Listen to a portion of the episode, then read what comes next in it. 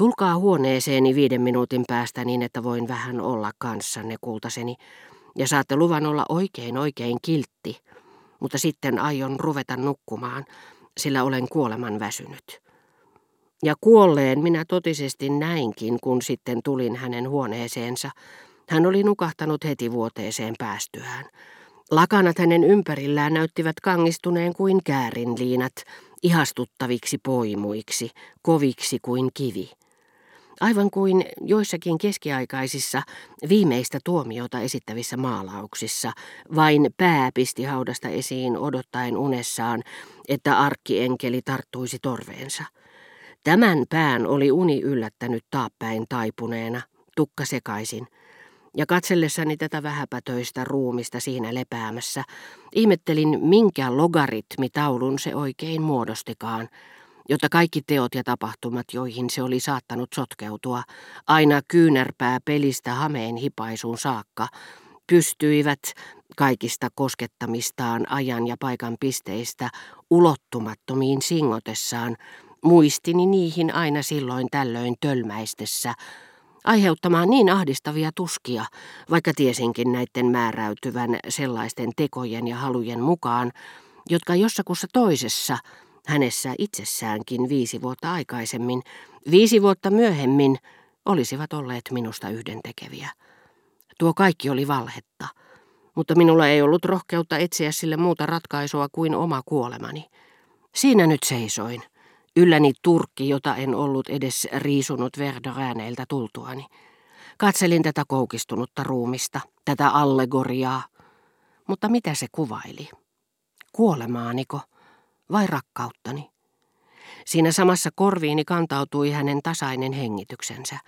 Istuuduin vuoteen laidalle antautuakseni rauhoittavan näyn ja henkäysten hyvää tekevään huomaan. Sitten poistuin hiljaa, etten vain herättäisi häntä. Kello oli niin paljon, että kohta aamun koittaessa pyysin Françoisia kävelemään mahdollisimman hiljaa kulkiessaan hänen huoneensa ohi.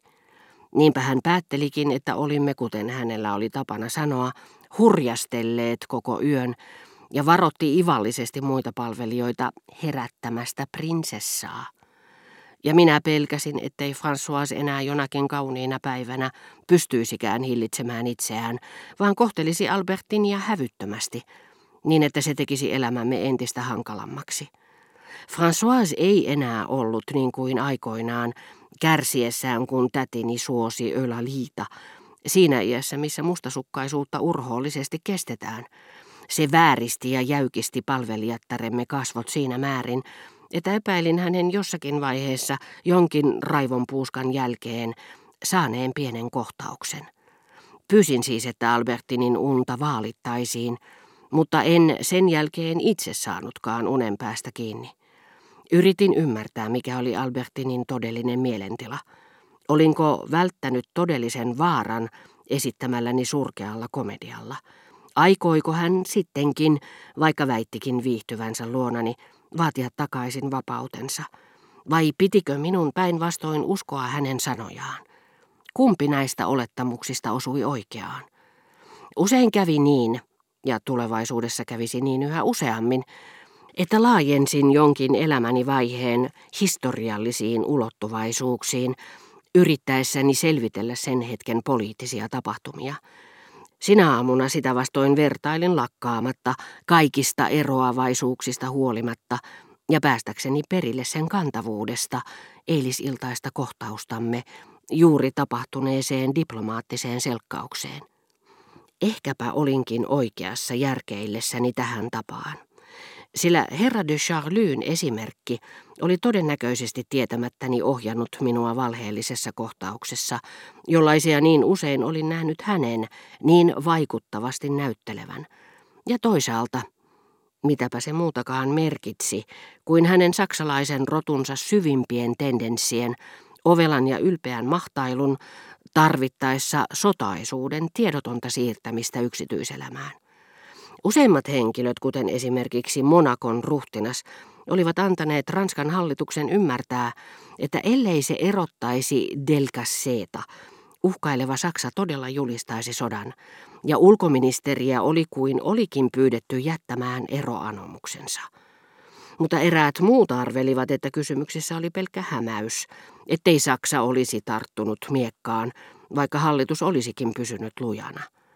Juoni oli tietenkin aivan erilainen kuin meidän tapauksessamme, koska Albertin ei koskaan ollut uhannut katkaista välejämme, vaan koko joukko saamiani vaikutelmia oli synnyttänyt minussa uskon, että hän sitä ajatteli, niin kuin Ranskan hallituskin oli uskonut Saksan ajattelevan. Toisaalta, jos Saksa halusi rauhaa, niin sodan haluamisen uskottelu Ranskan hallitukselle oli epäilyttävää ja vaarallista oveluutta. Olin tietenkin toiminut aika taitavasti, mikäli nimenomaan vakaumus, etten ikinä rikkoisi välejämme, herätti Albertinissa äkillisiä itsenäisyyden puuskia. Ja vaikeata olikin uskoa, ettei hän sellaisia saanut, kieltäytyä näkemästä salaista, hänen paheensa tyydyttämiseen tähdättyä elämää, kun vain ajattelinkin, kuinka hän oli raivostunut, kuullessaan minun olleen Verdurääneillä. Huutanut, olin varma siitä, ja paljastanut loputkin kysyessään, eikö neiti vääntöihin pitänyt tulla sinne.